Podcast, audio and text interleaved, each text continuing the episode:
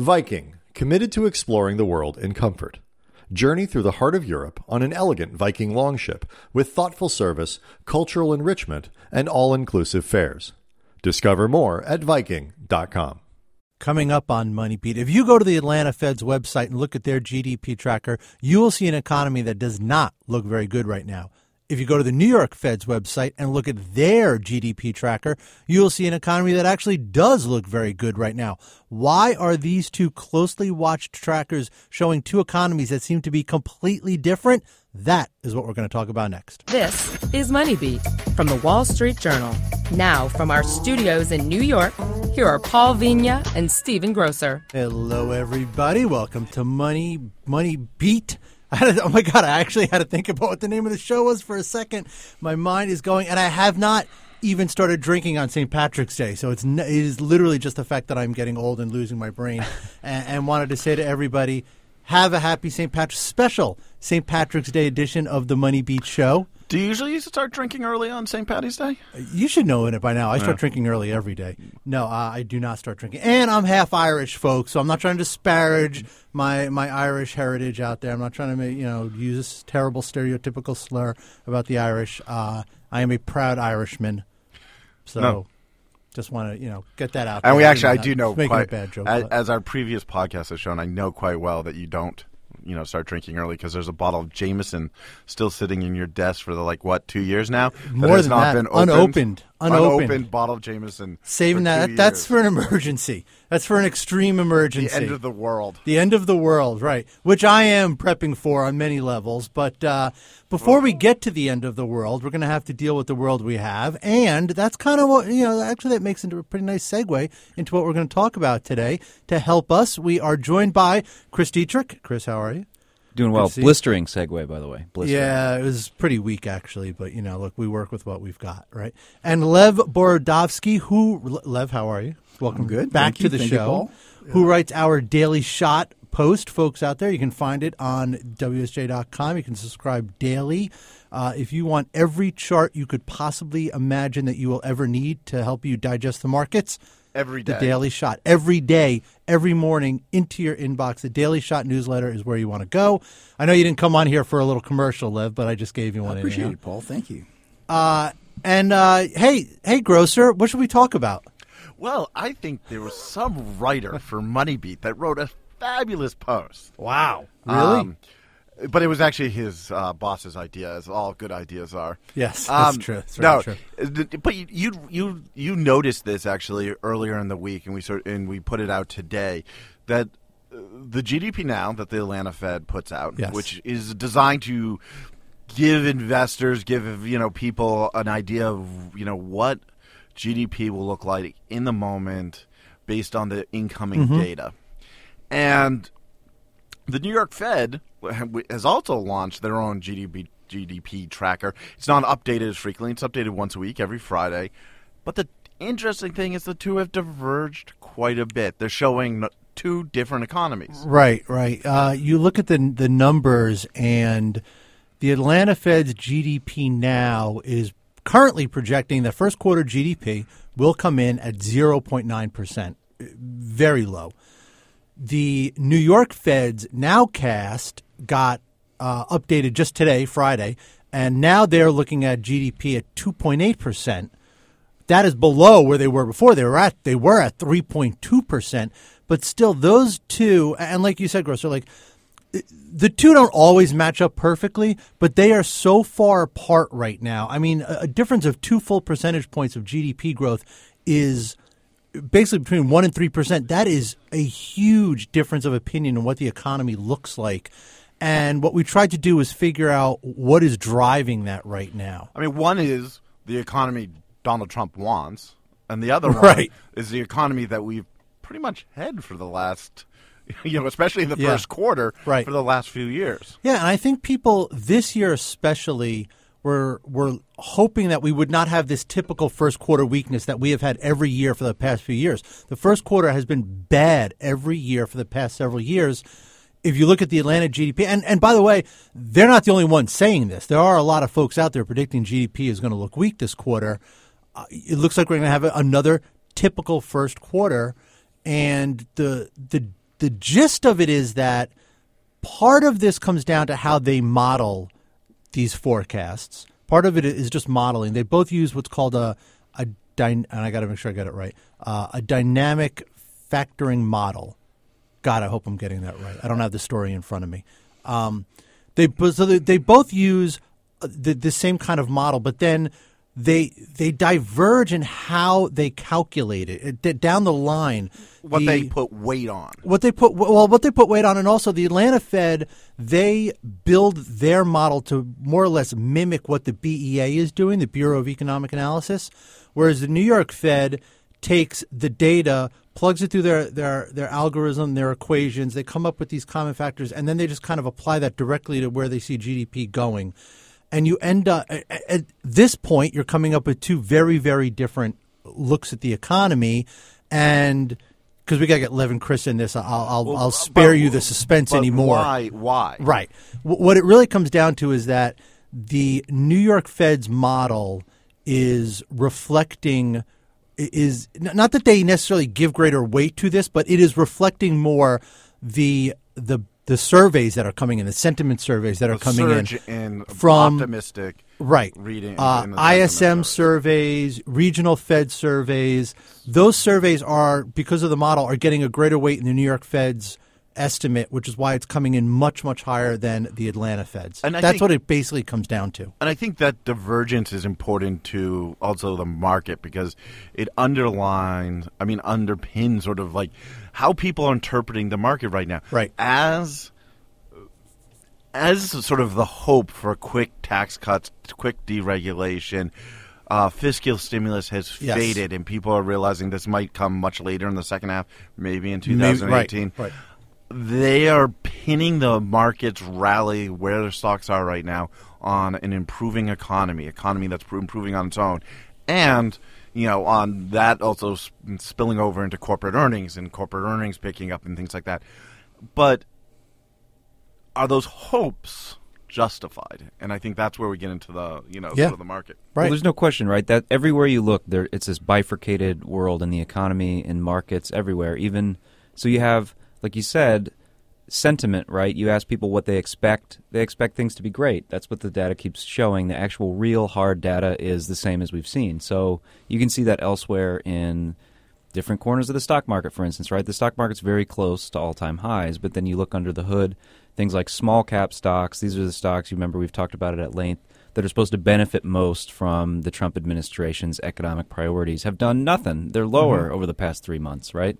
So reconcile that. Or Right. Dig deeper into the University of Michigan does this really closely followed consumer sentiment survey, right, which continues to come in really high. People expect um, to be able to spend more money. The economy improves. Look at that, and you find historic levels of bifurcation by the way that people see uh, the world through politics. Democrats think that that we're about to go into a recession.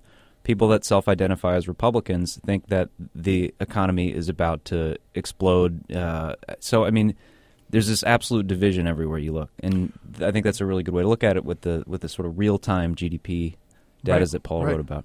And I think I think it's interesting too when you talk about small stocks and also transports. These are you know these are businesses that are supposed to perform well in in a, a, in, a, an economy that's growing, um, and they've started lagging. Now, granted, they had a huge run up in the post election, and valuations most certainly plays a role in in sort of the sort of the pullback we've seen in the last month. But Lev, I wanted to bring you in because.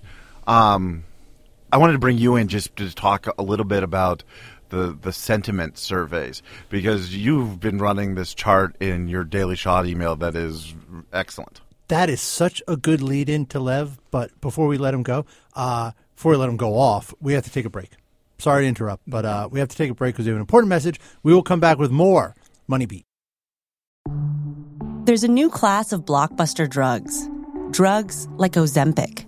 They're changing bodies, and all of a sudden, just the weight starts falling off. fortunes, It just got too expensive. They're just bank breakers. and industries. There was a lot of excitement, there was a lot of skepticism. The impact of these drugs from business to health is just beginning. From the journal, Trillion Dollar Shot. Find it in the journal feed wherever you get your podcasts.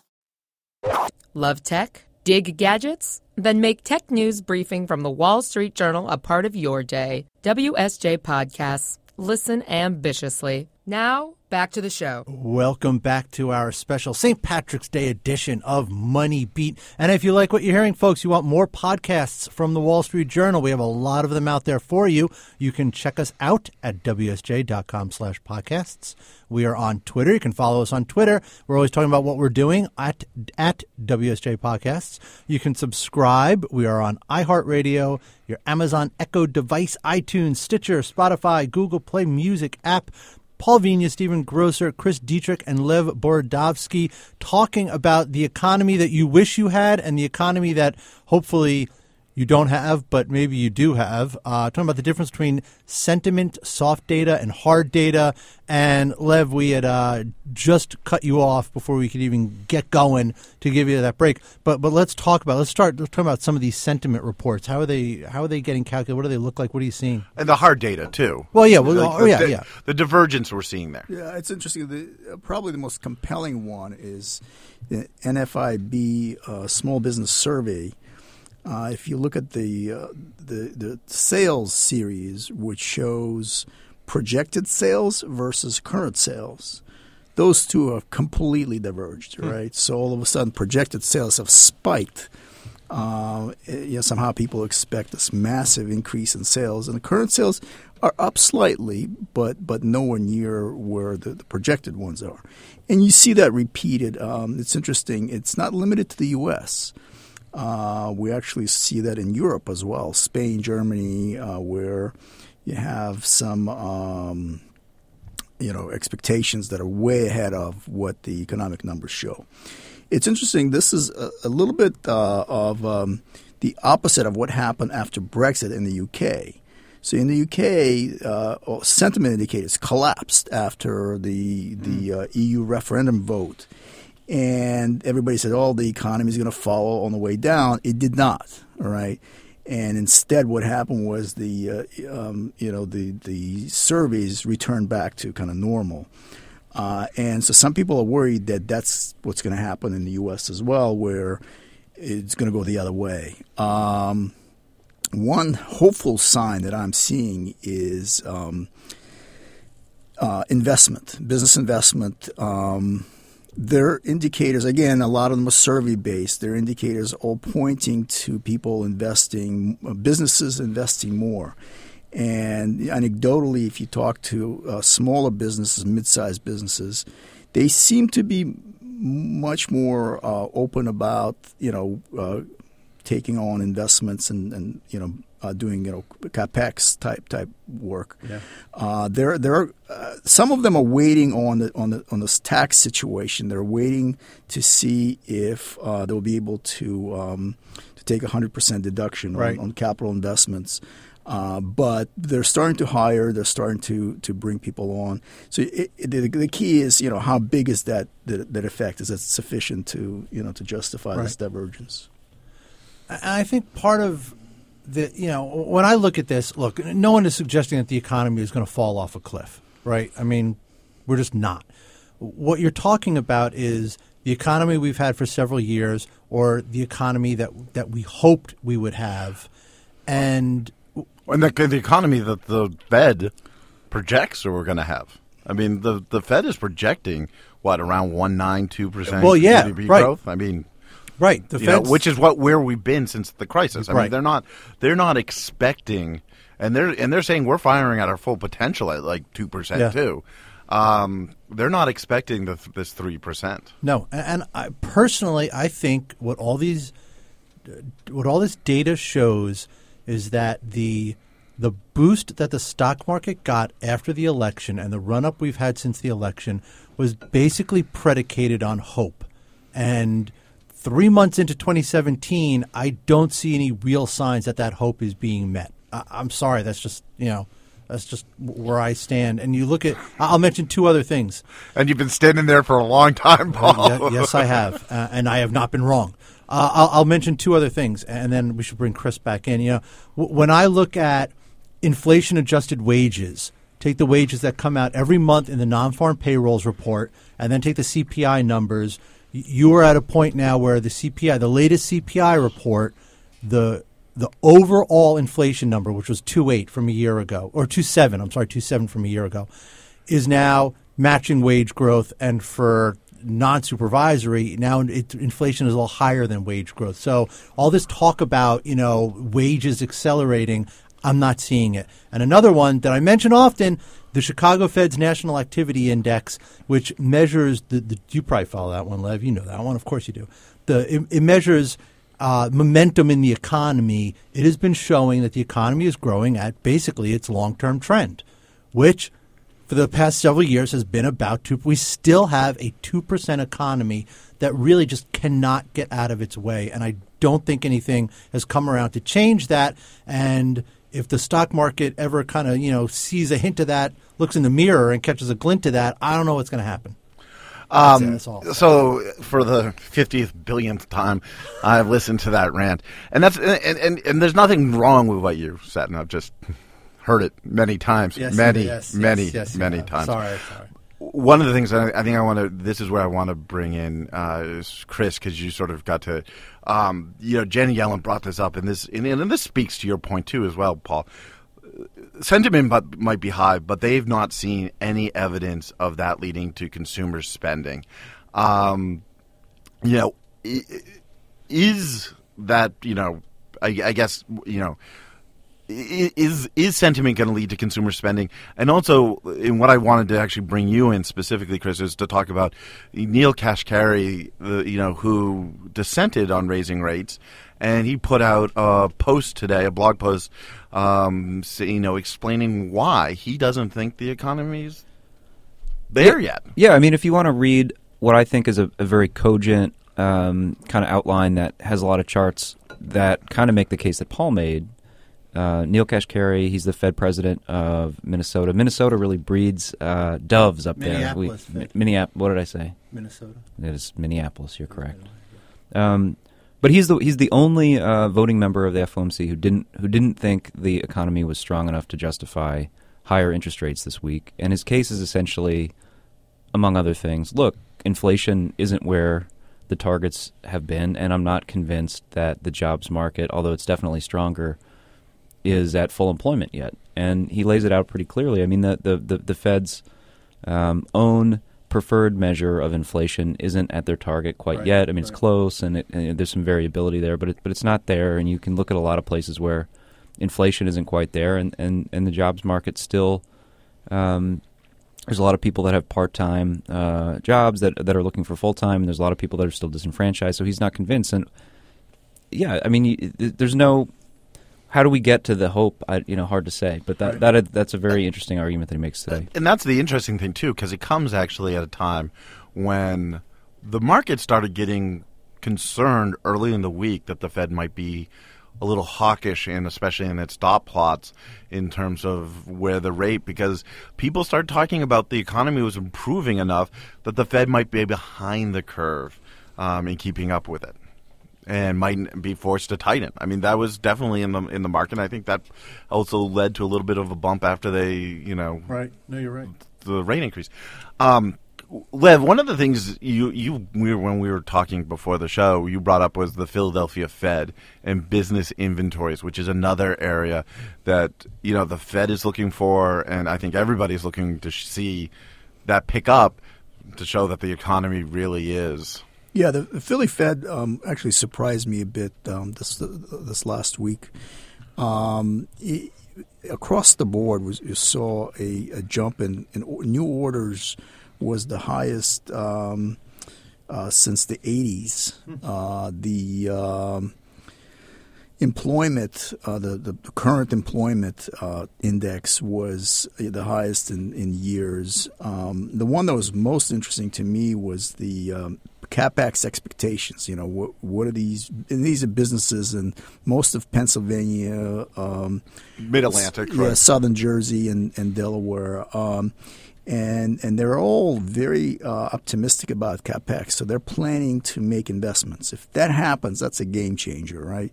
Uh, but uh, we've seen, you know, sort of false hopes about this before, where we were close. It looks like investment is taking place, and it's not. And we need that investment for for several reasons. But one of them is to improve productivity. I mean, productivity is just not growing. Mm-hmm. And if you look at how to grow the GDP, the G- GDP output is really two factors. It's it's the growth in the in the um, labor force, which is, you know, our population is growing at 0.7 0.6 percent a year, so you can't get much growth in the in the labor force, uh, especially if you tighten immigration. Uh, and the other factor is productivity. So this is the only variable where you can you can move.